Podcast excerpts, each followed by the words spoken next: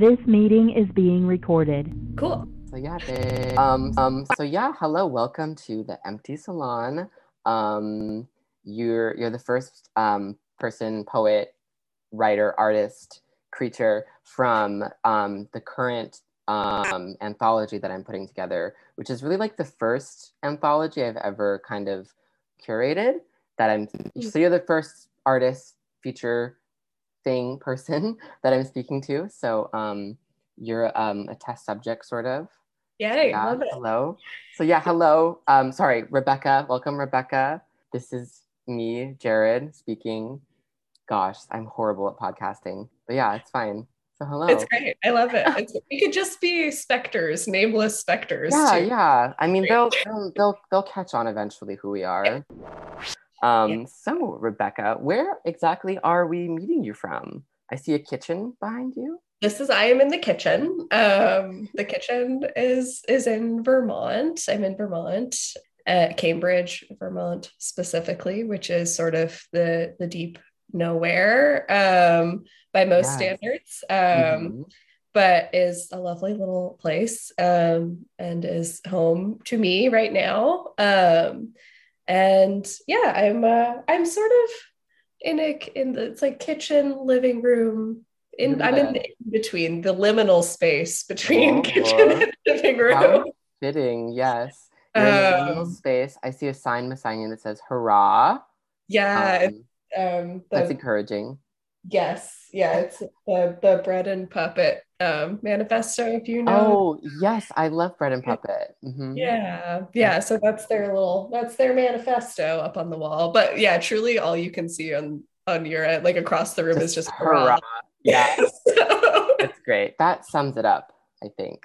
I um, think so too. Yeah, yeah. Lovely.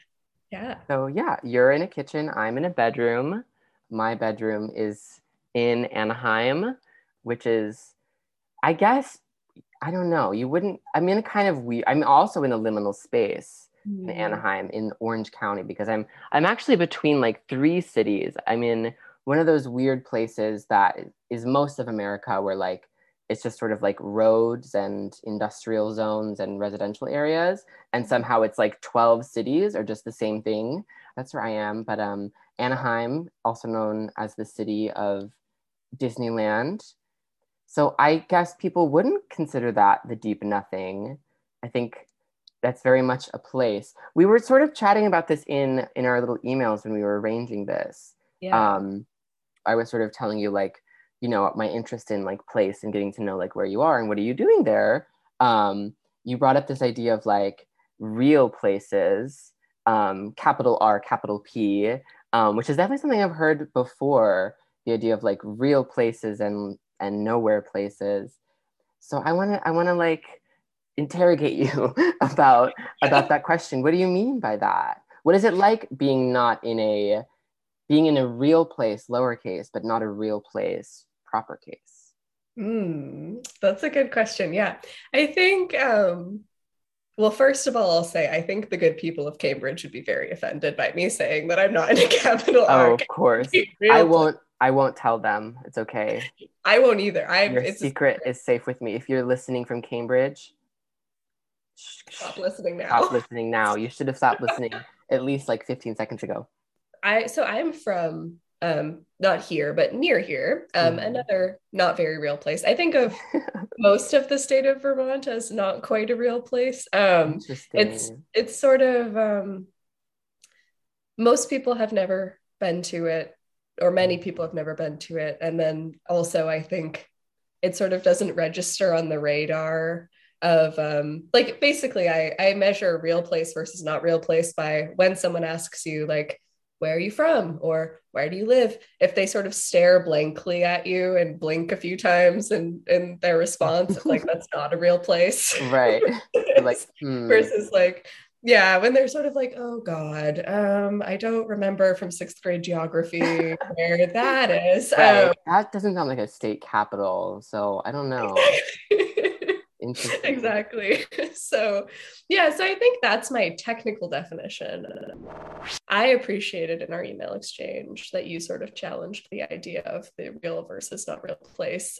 namely because I think there are, it's just a different atmosphere, I guess. Mm-hmm. It's sort of like a, the lowercase real place is, I think, quieter and more unassuming, perhaps, but still has its own sort of atmosphere. Like I would say, you know, the atmosphere of Cambridge is sort of sleepy and green. Mm-hmm. Um, and um, there are a lot of cows. I live across the street from a dairy farm. So oh, that's cool. Many cows.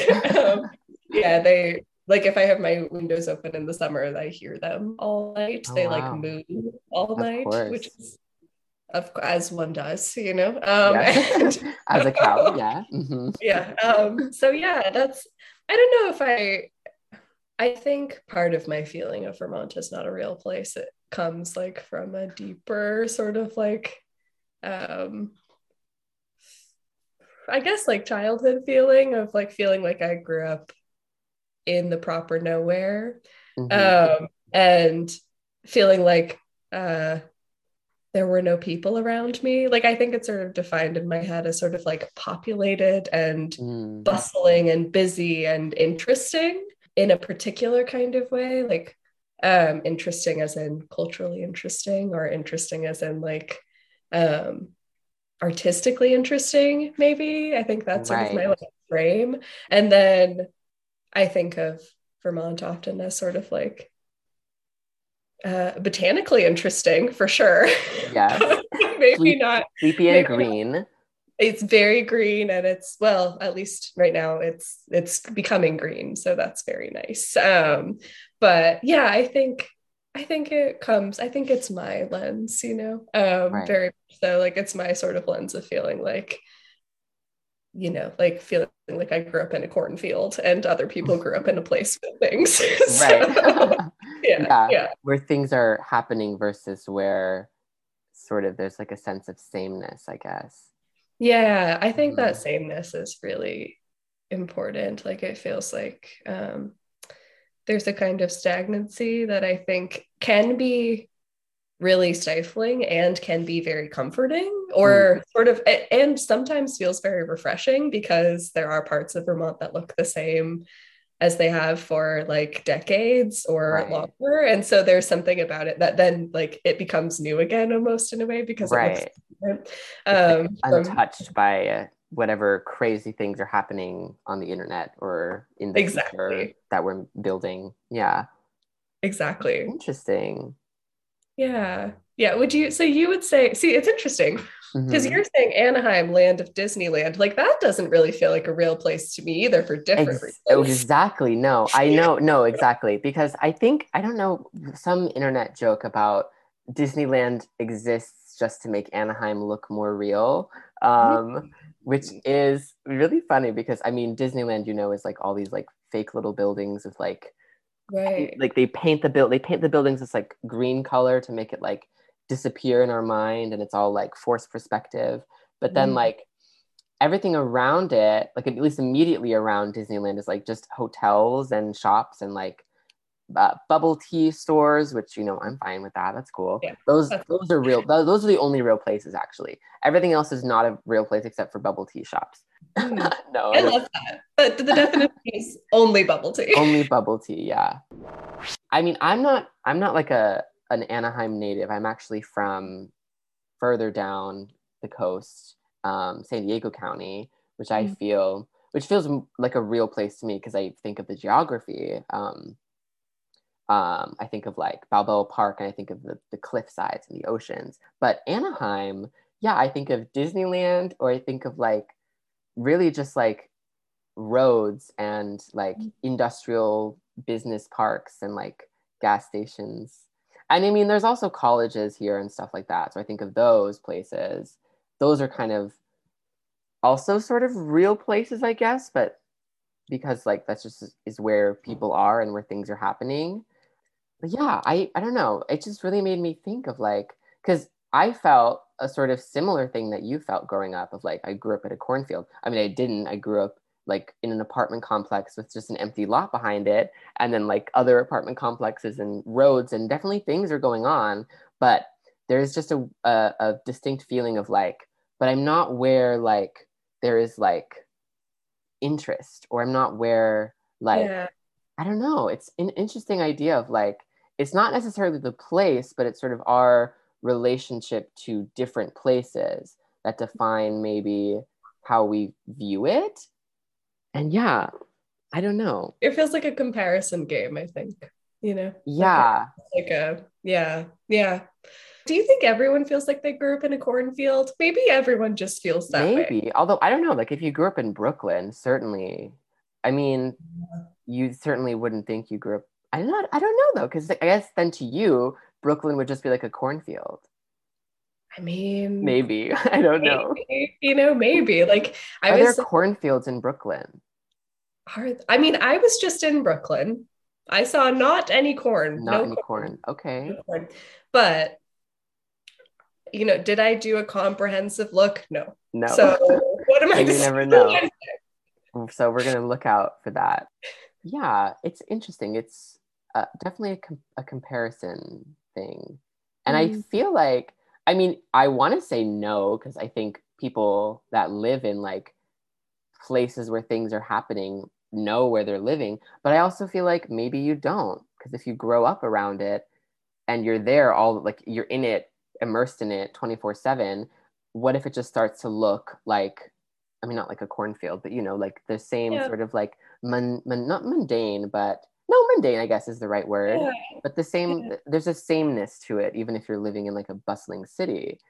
But I don't yeah. know. I don't know if they think they live in a in a not in a nowhere. I think they definitely think it's a real place. Mm. Those, yeah, I mean, they at least. yeah, they don't get the blank stare, right? If they're like, oh yeah, right. I'm, I'm from Brooklyn, I'm, or I'm from New York City. People mm-hmm. are like, ah, yes, yeah. I've heard there's of that like a, there's a recognition. So maybe that's it too. It's a sort of like, um, what's the phrase? There's like some like triangular thing happening. Where like, mm. if like there's like a, a cultural weight to a place that is like echoed back to you by other people, then the place in your mind sort of solidifies or crystallizes. The psychological mm-hmm. like copy of the place in your mind. I don't know. I love that. No, I think that's it. I think that's it. I think you got it. I oh think- my gosh, we nailed it. Okay, places are over. Yeah. No more places. No, I, I, now we're going to continue talking about places though, because um, it's it's an important like aspect, I think. It's a very basic aspect of um, both of our practices. When I say both of our, I mean, I think, I mean, okay. I didn't ask you this question about what you do, but I'm pretty sure we both do poetry and theater, do we? Um, and place is kind of a cliche in both. In theater, it is literally one of those like unities of tragedy, like there's a place that we're in, there's a setting. Every play that I've read, m- I mean, most plays, most like standard plays begin with a description of the setting and of the place. And a lot of poetry also deals with like where the speaker is or where the speaker is not.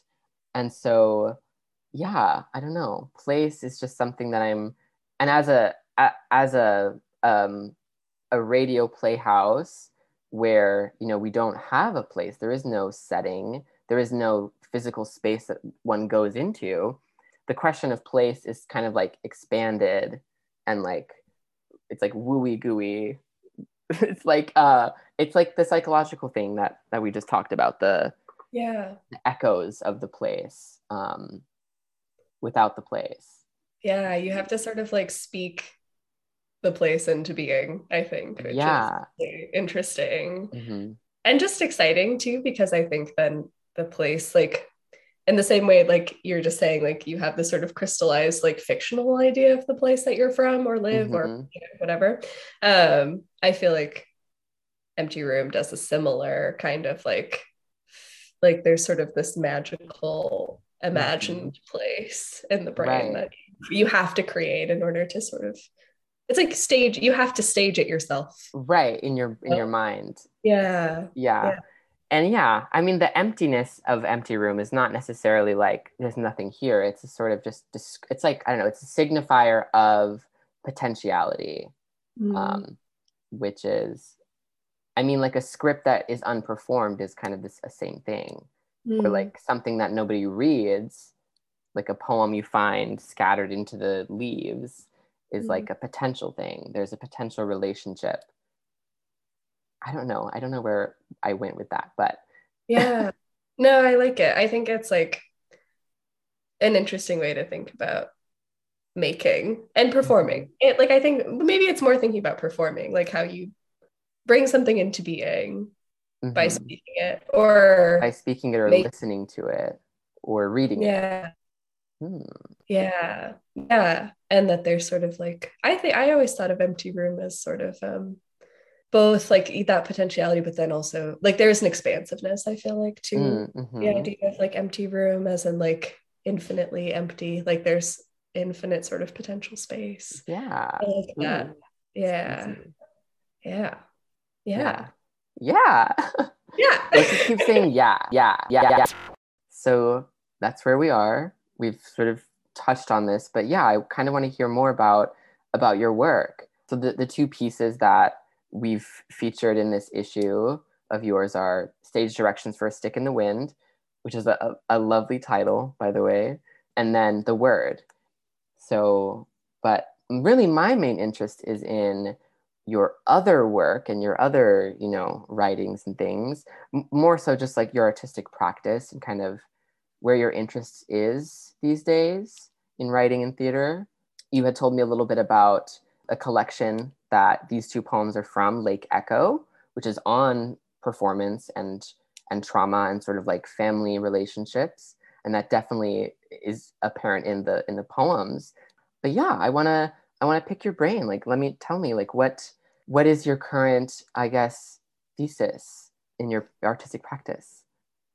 This is a moment where I'm like, I really should have thought of this more before we sat down. Um, I, I however, we're gonna we're gonna wing it. Um, we're gonna wing it, yes. So yeah, I think um, so. Both of the the poems that were um, featured, which thank you for um, giving them space in an empty room. I, mm-hmm. I'm there's, very, very there's infinite space, as you just told me. So of course, I'm really glad that they're here. Yeah, I the, those are both from um, a collection that um, is called Lake Echo. It is technically sort of finished um, and living in the liminal space of trying to find a home, though uh, it's been, I wrote it about two years ago, and I sort of have returned to it recently, and I'm trying to figure out if it is in fact finished. So that's been an interesting project. So my artistic practice right now looks a lot more like reading than it does like writing, which I think is okay. I feel like I go through phases of sort of like producing work and then sitting with the work. Um, and I can't do both at once. I think it's just like, I'm just incapable of uh, operating in both modes. Right. Um, so I'm sort of in a reading phase right now, I think. But yeah, I think I'm definitely interested in sort of rural spaces. I'm interested in performance um, and its intersections uh, with words, I think, and and mm. space.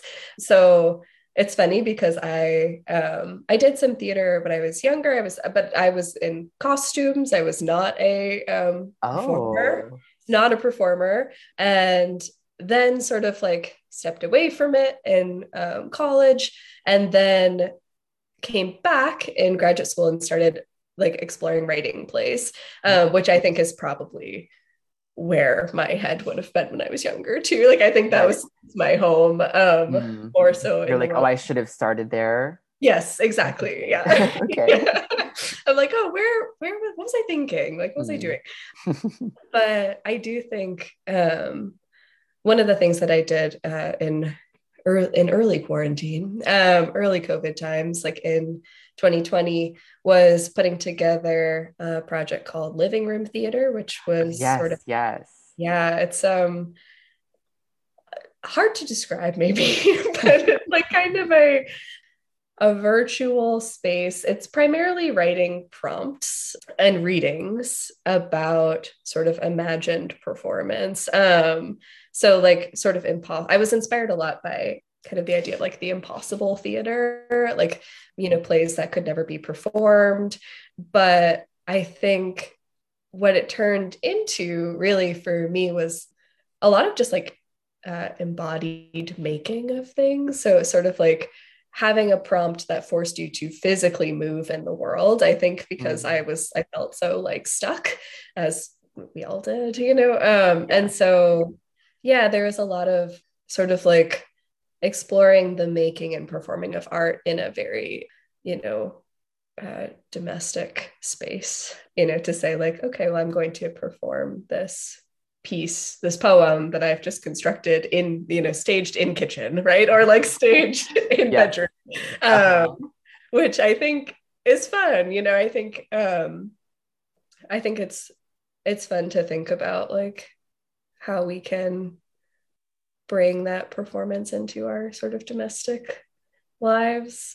And yeah, I think that's been something that I've been thinking about too, as I sort of work on editing this collection, and also just, yeah, I think expanding my idea of what performance is, because I do, in the collection, I think of performance in terms of like performing drama or performing memory, I think, mm-hmm. is a lot of the content that's sort of, that's like how I was thinking of performance then, is sort of like the ways that we all consciously and subconsciously perform patterns, you know, and sort of like have these repeat performances of like behavior, mm-hmm. um, the way you're like, oh God, I sound like my mother, you know, like that. Um, so, totally. um, yeah. So I think I, that was sort of my idea of performance before. It felt very like puppet master, you know, like it didn't feel freeing. It felt mm.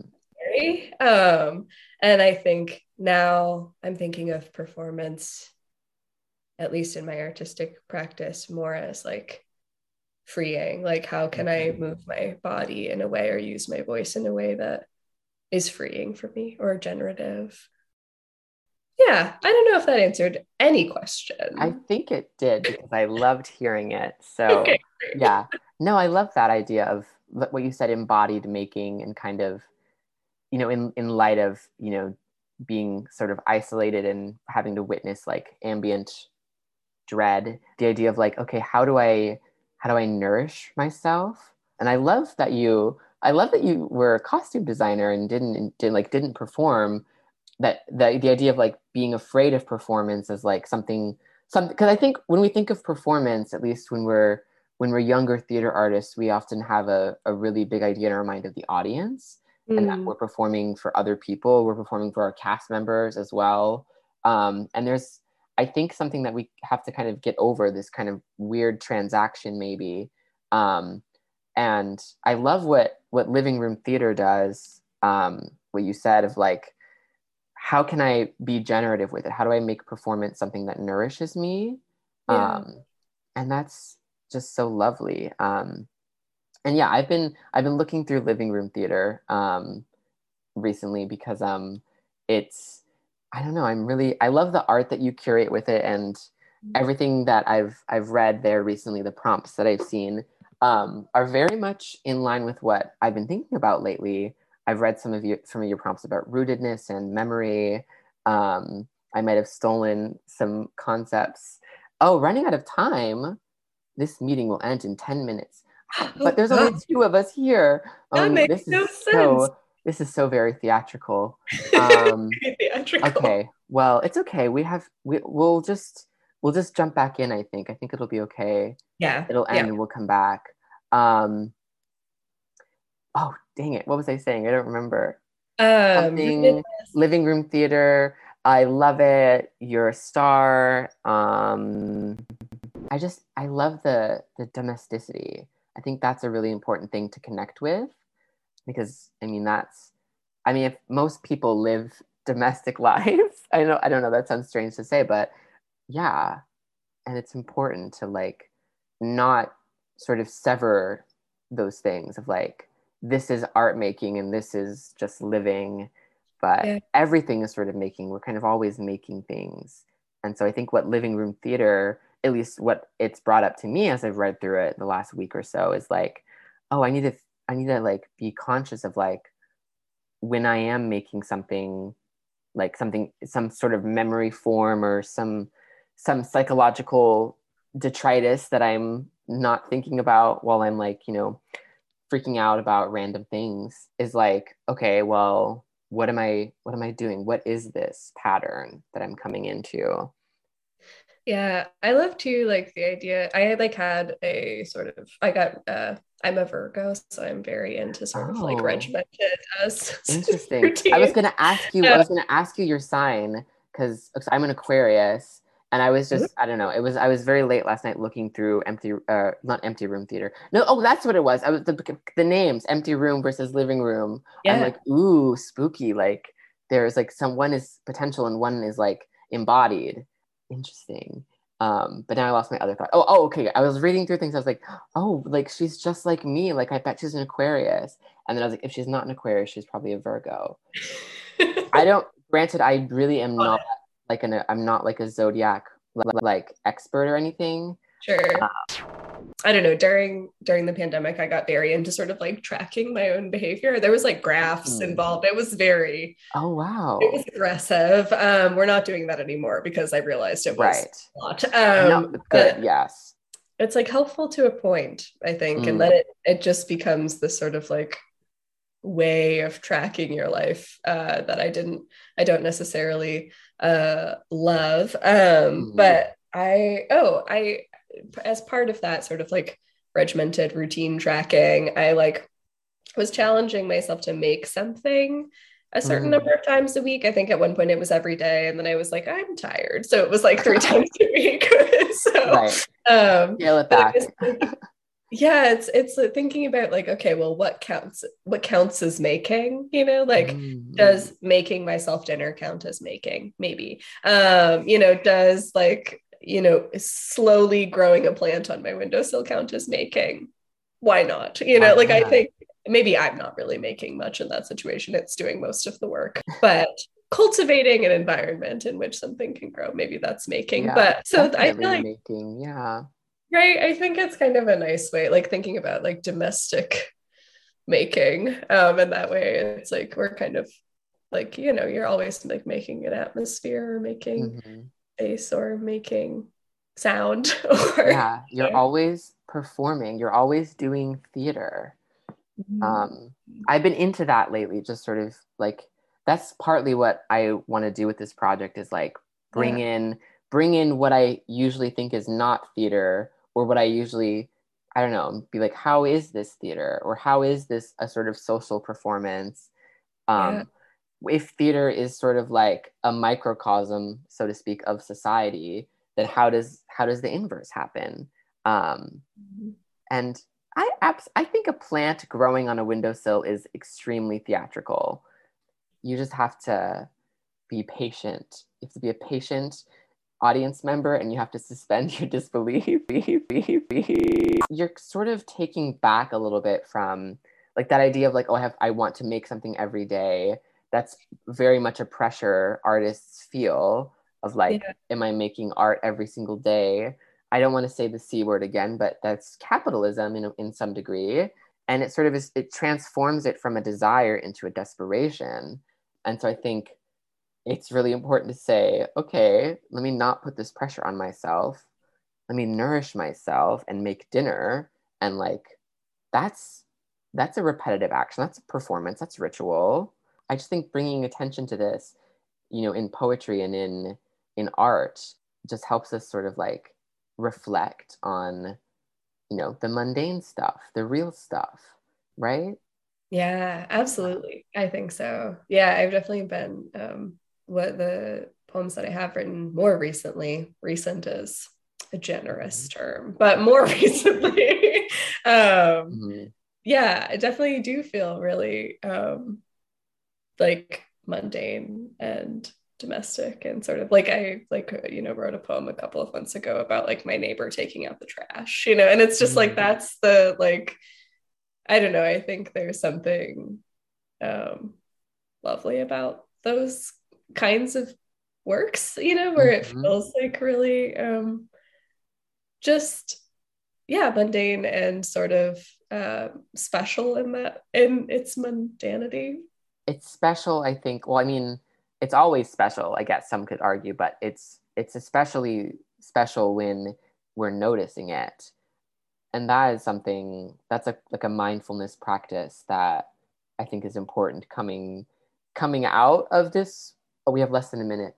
Coming out of this world and into the next world, I guess. I don't know what I was saying, but um, oh, just like when we're dealing with like pandemic or like, you know, these like constant things that are trying to like suck up our energy and suck up our, our, our minds and like make us freak out about the world. We have to find some way to like remain hopeful. Okay, I'm gonna put a pin in that and we're gonna see what happens. Um, okay. Let's just end this and then I'll meet you again. Return. We'll return yeah. to the virtual room. We okay. will return to the empty salon.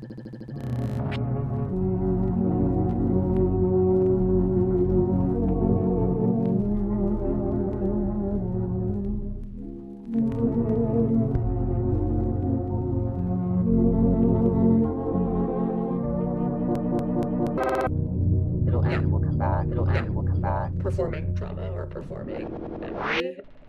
Okay, we're back. We're in the salon once again. Does it feel different? Does it feel like things have been like slightly shifted to stage left? Or maybe it's just the light, or I don't know. Someone left a door open somewhere. I think so. I think we've shifted.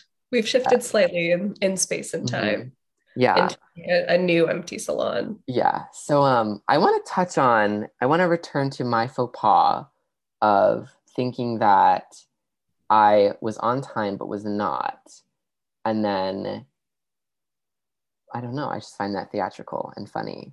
Um, and time is like a theme of this conversation, don't you it, think? It, sort it of absolutely. The- yeah, we ha- well, the recording, um, timing out, and then I I feel like, I mean, memory is time, so that's definitely a part of things. Time, again, is one of the unities. There's Aristotle again. We can't get that bastard out of here. Um, and yeah, so that's sort of why it's just funny, I think. Or not funny, embarrassing? I don't know. I but, love it.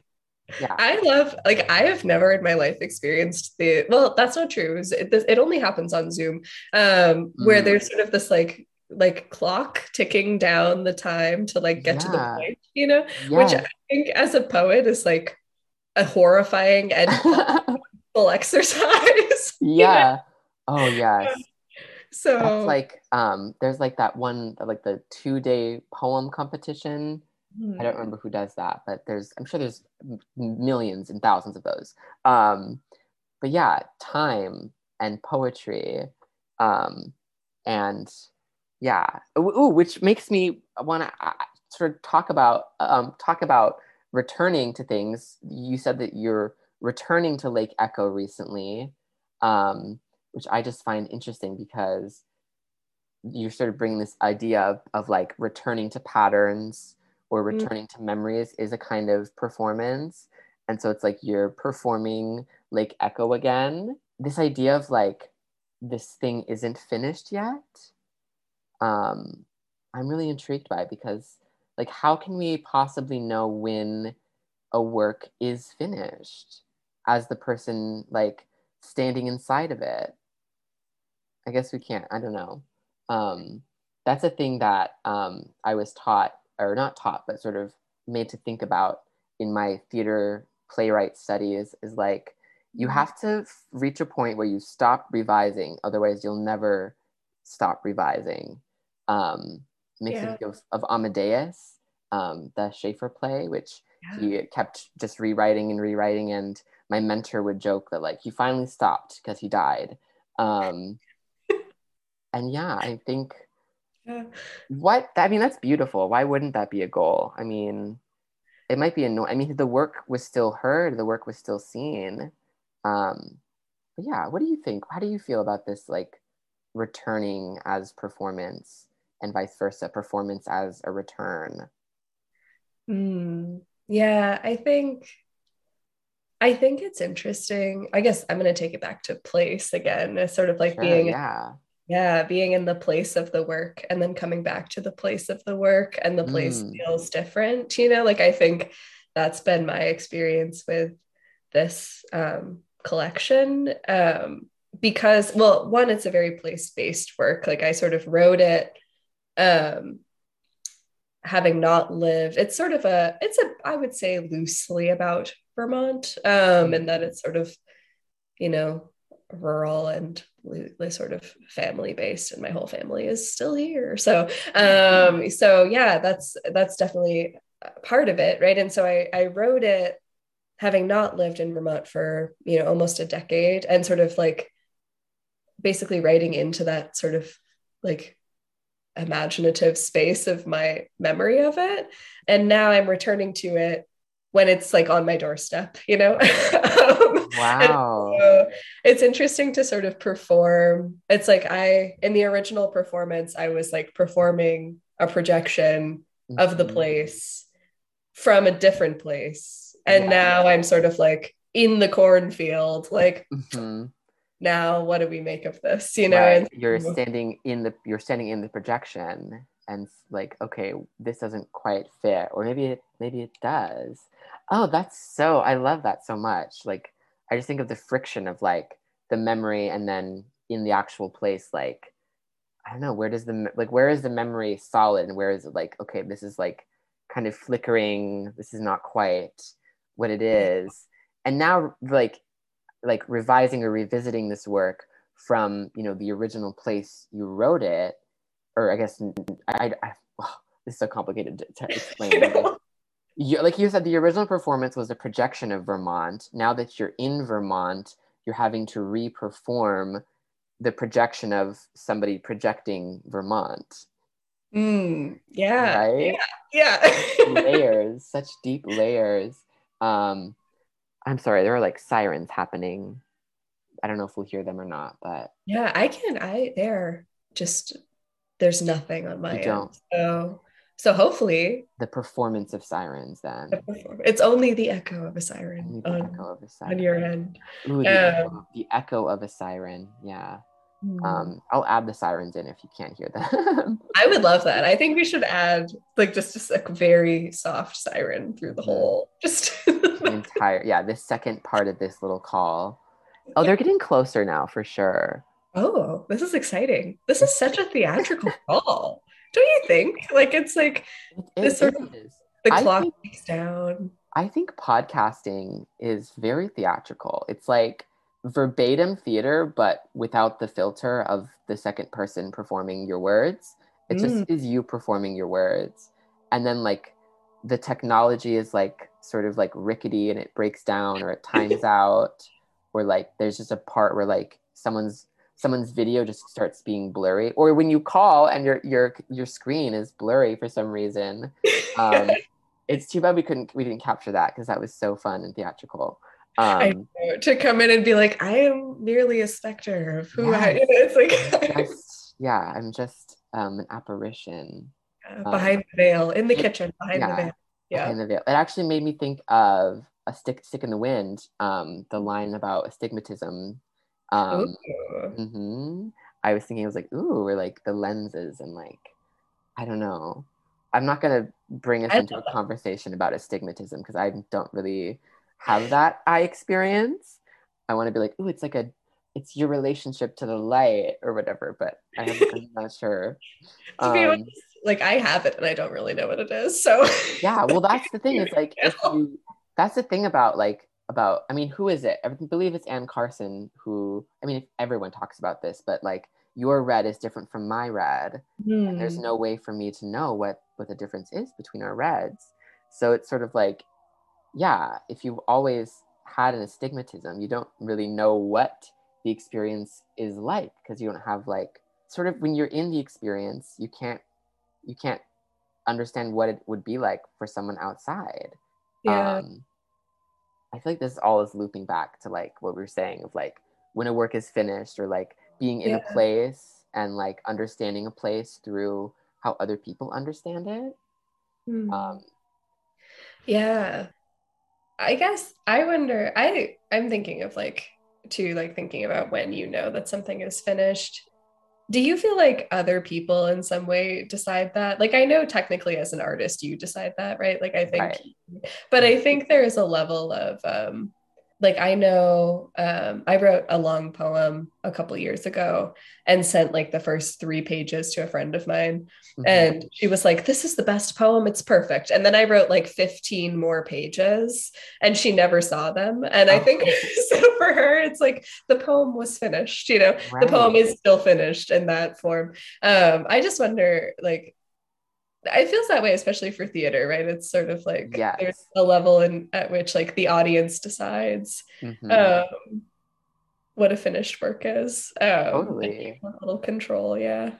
Yeah, I mean, I mean, the process of writing plays, typically, I mean, at least for me, it also involved like workshopping and like having others read it, and so, so I wrote, I wrote a play for my my final semester in my advanced directing class. It was a full length play. Um, ended up being two acts, but in my mind, it wasn't quite finished yet. Like there was like, there was still more to come. I imagine like there was some kind of third act somewhere. And so in the, in the final reading, rather than say, you know, end of play as the last stage direction, it was end of act two.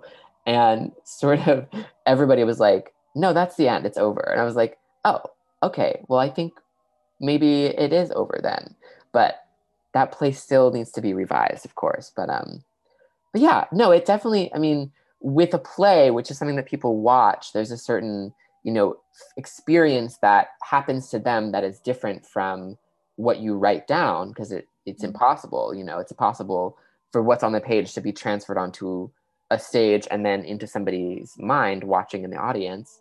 So there is sort of a layer of like, somebody else kind of decides where it ends, or at least somebody's experience, the experience is only, like, I don't know how to say this, but like the experience of your work is determined by whoever experiences it. Mm, and I think yeah. especially with theater, because like, I don't know, I'm sort of of the mind of like, is a play complete if no one, if it's not, if it's never performed, if mm. no one, sort of like if a tree falls in a forest, does someone right. hear it? Yes, it does, there's a sound, a sound is still a sound, but if no one performs a work of theater, then is it finished yet?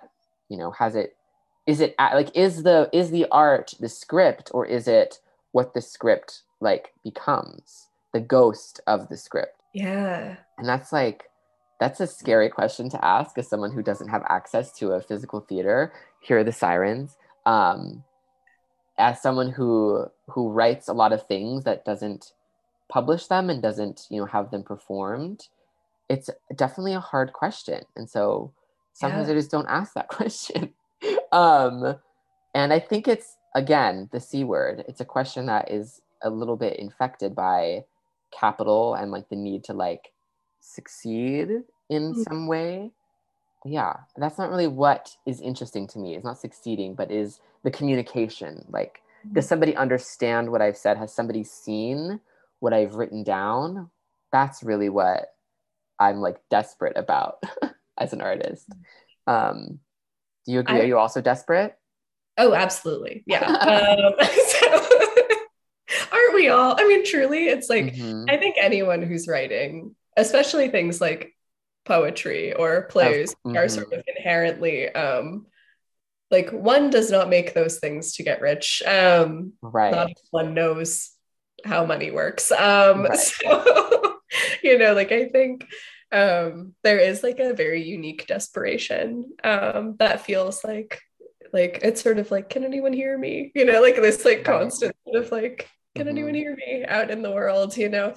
Yeah, I wonder too, like, do you feel like, I guess my question is like, what counts as a staging of a play, like what qualifies, you know, um, which I think is an interesting question too. Like, you know, if you stage it in a cornfield, to bring that back, um, you know, like with three people and there is no audience, is that a staging? Or like, is, you know, like, I think those sorts of like questions of like, does there need to be an audience? You know, does like, I don't know. And like, I don't, I don't have an answer to that, but I think that's an interesting thing that like, I know. Um, yeah, that both theater, I think, brings up, but then I think for poets too, it definitely plays a role because it's sort of like, you know, so many poems uh, never see the light of day, or yeah. or are only read by, say, five people, you know, right. who are so, other yeah. poets as well. Yeah. yeah. So I wonder, like, what that means for the work, you mm-hmm. know? Um, See, it's a hard question. It is. But yeah, I think the goal is really to find find the inner value beyond that question, which I guess is easier said yeah. than done, because I'm like, sure, I, I should just be able to be satisfied by just making the art myself, but um, I'm not, so what now? um, right. Yeah. Yeah. No, like I love, like I remember when I was maybe like eighteen or nineteen, I met somebody um, who worked at like a poetry press, um, and she wrote poems, and she was like, yeah, I don't show them to anyone. I never will. I have no desire to do wow. that. And, and I was just like, what is, how do I get that? Like, how, how do I get that? there? Yeah. yeah. How do I achieve that level of like, but then again, I think if everyone was at that level, then we wouldn't have poems in the yeah, world, which would be true. Very sad for all of us. It so. would be sad, but yeah. What? Yeah, I'm, I mean, I'm, there are definitely people who do that, who just write. And there even are famous poets who, I mean, Emily Dickinson, right? Never published yeah. in her lifetime. And then just writing poems for herself and her loves. Yeah. Yeah. And I'm like, okay, but no one's going to find my poems in a trunk because they're all on Google Docs. So I have to do some work. Um, exactly. I have emails to send. Yeah. I know, like it's there's no, I don't have a, a a trunk full of like beautifully um, beautifully preserved envelopes. Maybe I should though. Maybe I should get offline and get a trunk. I think um, I think you could get a trunk uh, and stay online even. I could. You know? I could do both. Yeah, do both and you know, like yeah, yeah. That's the goal. Get a trunk and put on a show in a cornfield.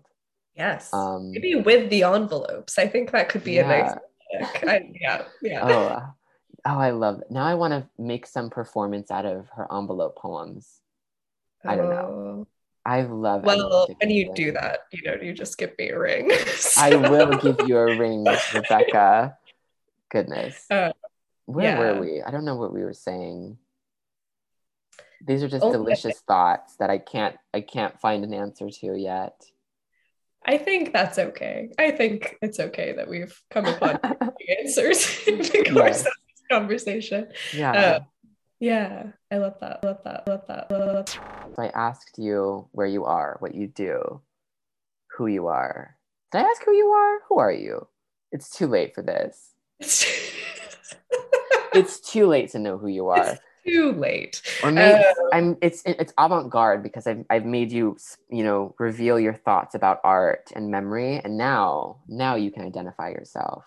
I love that. Like if this were a, a staged podcast, I feel like I would be behind a screen Ooh. the whole time, or like behind like, the behind a, a filter of like, oh, there's something on the lens.